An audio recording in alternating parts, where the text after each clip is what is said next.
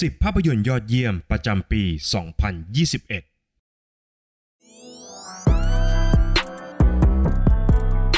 เป็นธรรมเนียมไปซะแล้วนะครับ กับช่วงสิ้นปีแบบนี้ในการจัดอันดับ 10 ภาพยนตร์ที่น่าประทับใจที่สุดในรอบปีที่ผ่านมาครับ โดยในปีนี้ผมเลือกจัดอันดับจากภาพยนตร์ที่ผมเขียนรีวิวเอาไว้เท่านั้นนะครับ โดยหยิบเอาภาพยนตร์ที่มีคะแนนสูงเป็นอันดับต้นๆ มาการกรองความรู้สึกอีกครั้งครับว่า ในปีนี้มีภาพยนตร์เรื่องไหนที่ผมประทับใจที่สุดบ้าง ถ้าทุกท่านพร้อมแล้ว กด subscribe แล้วไปรับชมกันได้เลยครับ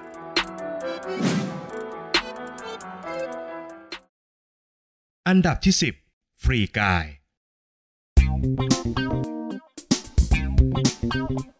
จะเรียกว่าเป็นภาพยนตร์ที่ผมเซอร์ไพรส์ที่สุดแห่งปีก็คงจะไม่ผิดนักนะครับสำหรับฟรีกายในรีวิวหลักเนี่ยผมพูดถึงภาพยนตร์เรื่องนี้เอาไว้ว่าFree Guy เปรียบเสมือนเค้กหนึ่งก้อนครับ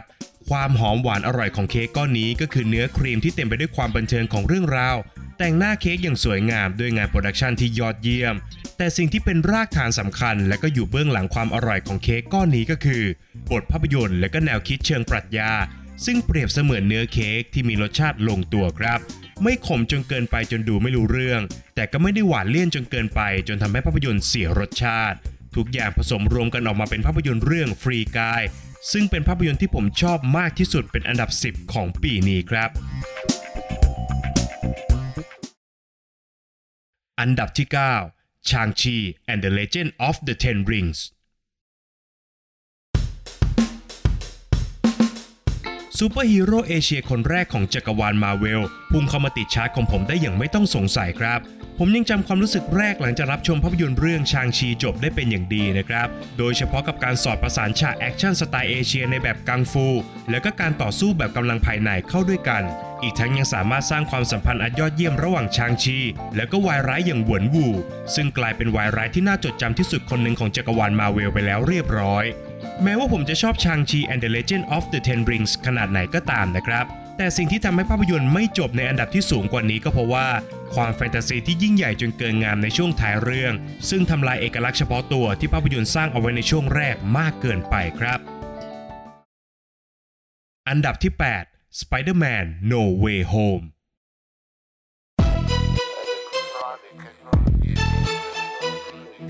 เรียกได้ว่าเป็นสุดยอดภาพยนตร์ fan service แห่งปีนะครับสำหรับ Spider-Man No Way Home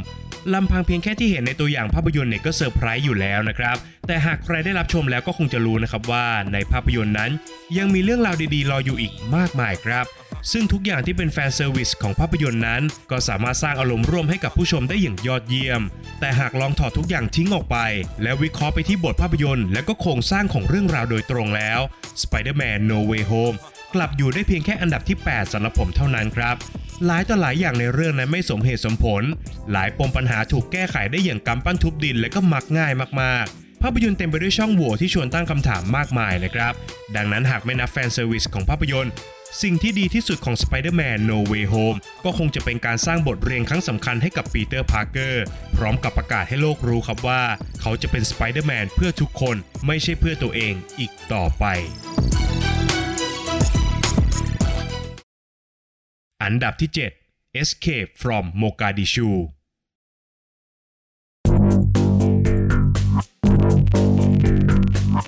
การที่ประเทศเกาหลีใต้เลือกภาพยนตร์เรื่อง Escape from Mogadishu เป็นตัวแทนในการเข้าชิงรางวัลออสการ์สาขา Best International Feature หรือว่าภาพยนตร์นานาชาติยอดเยี่ยม ก็สามารถบอกคุณภาพของภาพยนตร์ได้อย่างครบถ้วนแล้วล่ะครับ สิ่งที่ผมชอบมากที่สุดของภาพยนตร์ก็คือ การพาผู้ชมไปสำรวจเรื่องราวความขัดแย้งของประเทศเกาหลีเหนือและเกาหลีใต้ ผ่านช่วงเวลาสำคัญทางประวัติศาสตร์อย่างสงครามกลางเมืองโซมาเลีย พร้อมกับโยนบททดสอบให้กับตัวละครครับว่า ในฐานะมนุษย์คนหนึ่ง เราจะสามารถหยิบยื่นความช่วยเหลือให้กับผู้ที่เห็นต่างกับเราได้หรือไม่ นอกจากประเด็นจะเข้มข้นแล้วนะครับ ภาพยนตร์ยังมาพร้อมกับการสร้างความระทึกขวัญที่ยอดเยี่ยม โดยเฉพาะฉากขับรถไล่ล่าในช่วงท้ายเรื่อง ที่ทำเอาผู้ชมนั่งไม่ติดเบาะเลยทีเดียวครับ อันดับที่ 6 ร่างทรง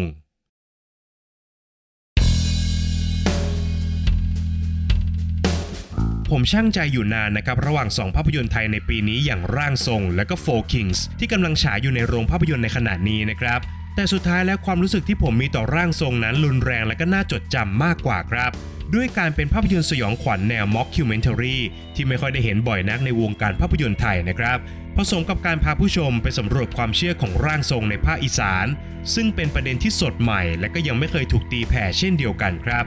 ความน่ากลัวของภาพยนตร์นั้นไม่ได้เกิดจากวิญญาณร้ายที่กลับมาจากความตาย เพื่อมาหลอกหลอนและก็สร้างอันตรายให้กับตัวละครแต่อย่างใดนะครับ แต่ความน่าสยดสยองของภาพยนตร์นั้นเกิดขึ้นจากการถูกเข้าสิงโดยวิญญาณร้ายปริศนา ซึ่งผู้ชมจะได้เห็นความเปลี่ยนแปลงที่เกิดขึ้นกับตัวละครอย่างช้าๆทั้งทางด้านร่างกายและก็จิตใจ จุดเดียวเลยที่ผมไม่ชอบของภาพยนตร์เรื่องนี้ก็คือ การตีความในช่วงท้ายเรื่องครับ ถ้าร่างทรงสามารถเก็บเกี่ยวและก็สานต่อความรู้สึกที่สร้างขึ้นในช่วงแรกได้ ก็น่าจะทำให้ภาพยนตร์กลมกล่อมกว่านี้แน่นอนครับ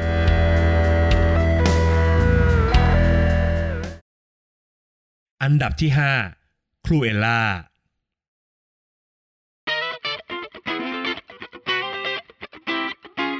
โดยส่วนตัวแล้วผมรู้สึกว่า Cruella นั้นเป็นเหมือนโจ๊กเกอร์แห่งวงการแฟชั่นครับ เนื่องจากภาพยนตร์นั้นเต็มไปด้วยองค์ประกอบหลักที่คล้ายคลึงกับภาพยนตร์เรื่องโจ๊กเกอร์มากๆ ทั้งการพาผู้ชมไปทำความรู้จักกับตัวละครวายร้ายตั้งแต่ต้นกำเนิดของเธอ การพบเจอกับชะตากรรมอันน่าหดหู่ของตัวละคร ก่อนที่จะกลายเป็นวายร้ายระดับ iconic แห่งยุคสมัย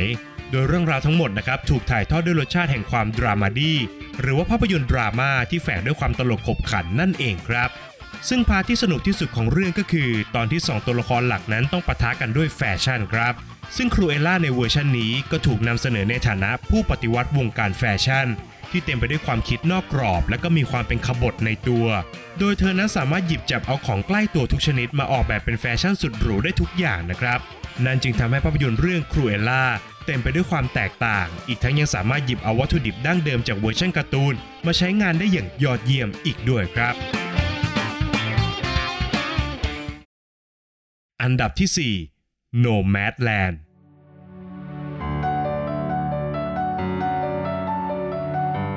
นับเป็นเรื่องที่น่าเสียดายมากนะครับที่ผู้ชมชาวไทย ไม่ได้รับชมภาพยนตร์ยอดเยี่ยมจากเวทีออสการ์อย่าง Nomadland ในโรงภาพยนตร์นะครับ อย่างไรก็ตามนะครับ ผมเชื่อว่าไม่ใช่ทุกคนที่จะชอบ Nomadland แน่ๆครับ เนื่องจากมันมีความเป็นหนังสารคดีอยู่ในตัว ด้วยการตามติดชีวิตของคนเร่ร่อน พร้อมกับสะท้อนปัญหาของระบบทุนนิยม ที่เลือกใช้แรงงานมนุษย์จนหมดประโยชน์ พร้อมกับผลักใส่พวกเขาออกจากระบบ โดยที่ไม่มีสวัสดิการที่ดีมารองรับมากพอ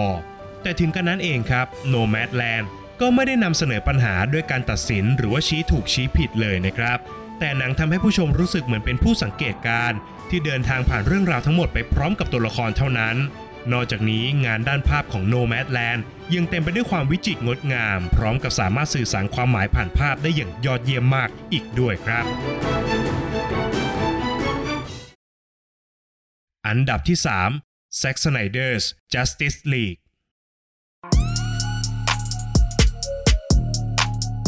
ถ้าฝั่ง Marvel มี Spider-Man No Way Home เป็นภาพยนตร์ fan service ประจำปี ฝั่ง DC ก็คงต้องยกให้ Zack Snyder's Justice League นะครับ ผมจำได้ว่าผมพาดหัวรีวิวของหนังเรื่องนี้ไว้ว่า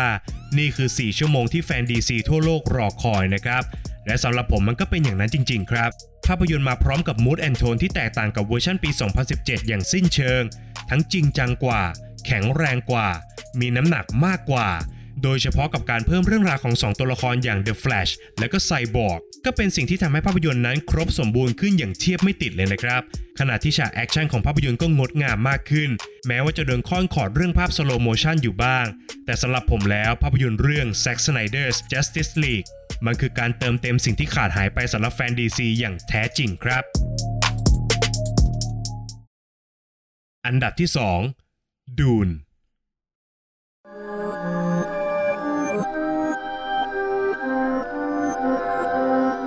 เรียกว่าเป็นภาพยนตร์มหากาพย์ฟอร์มยักษ์แห่งปีก็คงจะไม่ผิดนักนะครับสำหรับ Dune ผลงานล่าสุดของผู้กำกับภาพยนตร์อย่าง Denis Villeneuve ที่มาพร้อมกับทุนสร้างกว่า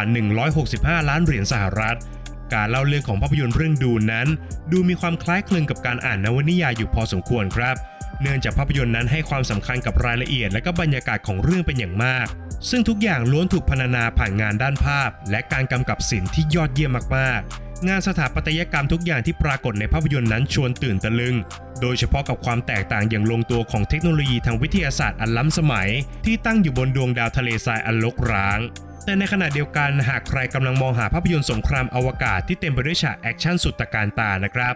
Dune ไม่ใช่คำตอบที่เหมาะสมเท่าไหร่นัก เนื่องจาก Dune เป็นเรื่องราวของความขัดแย้งและการเมืองระหว่างดวงดาว ชนชั้น และก็ชาติพันธุ์ที่แตกต่าง และก็เป็นเรื่องที่โชคดีเหลือเกินครับ ที่แม้ว่าภาพยนตร์จะไม่ได้กวาดรายรับแบบถล่มทลาย แต่ Warner Brothers ก็ตัดสินใจประกาศสร้างภาคต่อเป็นที่เรียบร้อยแล้วครับ อันดับที่ 1 The Father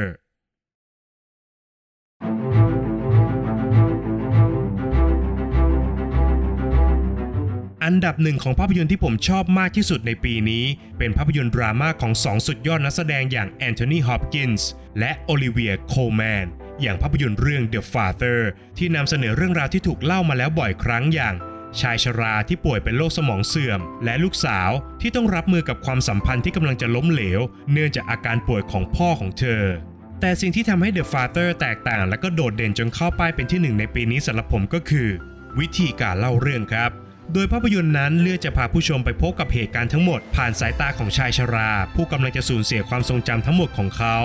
ซึ่งบางครั้งนะครับแม้ว่าจะชวนให้ผู้ชมเนี่ยสับสน แล้วก็จับต้นชนปลายไม่ถูก แต่สิ่งที่แลกมานั้นคุ้มค่ามากๆ เพราะว่า The Father สามารถทำให้ผู้ชมรับรู้เรื่องราวต่างๆ ผ่านมุมมองของผู้ป่วยโรคสมองเสื่อมได้อย่างชัดเจน และสามารถบอกเล่าถึงความทรมานสับสน จากความทรงจำที่พล่าเลือนขึ้นทุกวินาทีได้อย่างสะเทือนอารมณ์มากๆครับ ทั้งหมดทั้งมวลนี้ทำให้ภาพยนตร์เรื่อง The Father มอบความรู้สึกที่ตราตรึง และก็ทำให้ผมละสายตาจากภาพยนตร์ไม่ได้เลยแม้แต่วินาทีเดียวครับ